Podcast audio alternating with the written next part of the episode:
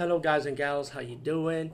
Today, I'll be talking about an awesome way to start your free podcast, and I mean free. No catch, no gimmicks. It's totally free, easy to edit, easy to record, and easy to promote and monetize your podcast. It's called Anchor.fm, and I highly recommend you, guys and gals, check it out and start your own podcast and let your voice be heard.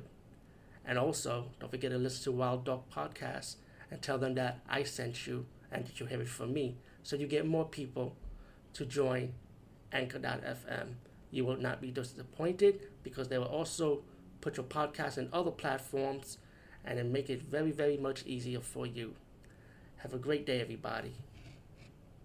I don't know if I should count this as a horror movie, but you know what? It deals with possession, so why not? Anyway, this movie's called J.D. Revenge. Black exploitation horror at its finest. And um, if you saw the movie Abby, well, Abby's much better than this movie, but did enjoy nothing less though. You know, the story was nice. You know, follow along. I kind of like the twist towards the end of the story. So you know, you, you can let it slide.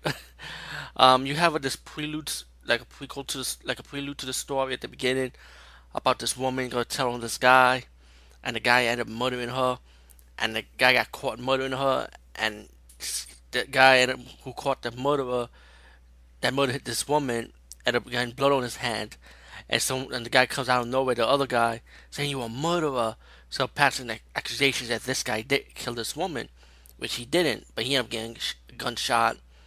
Many years later, um, you got these young, these adults hanging out, having fun. These couples, and they went to a bar. They went club, club and having a good time.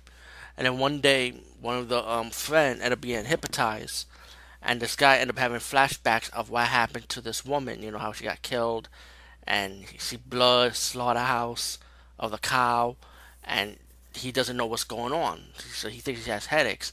So constantly he ended up having these flashbacks. And then, you know, let's fast forward, let's cut to the chase for a moment now. He ended up seeing this guy in a mirror, and then you don't know who this guy is. But he ended up being possessed by the guy, pretty obvious. And then he's having flashbacks, and he wants revenge about how he got, pretty much how he got set up, you know.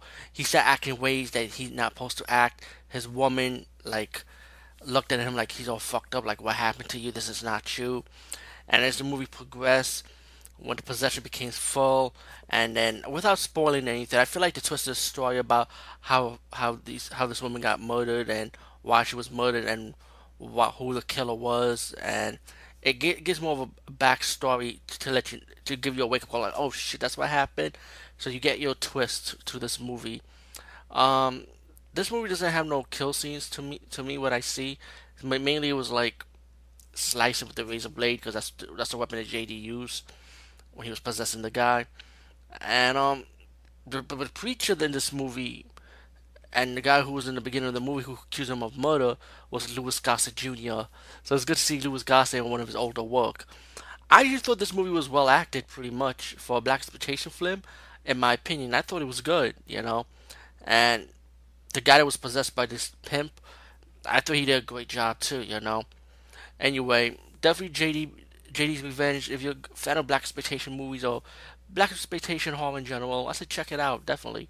Anyway, peace guys. See you later.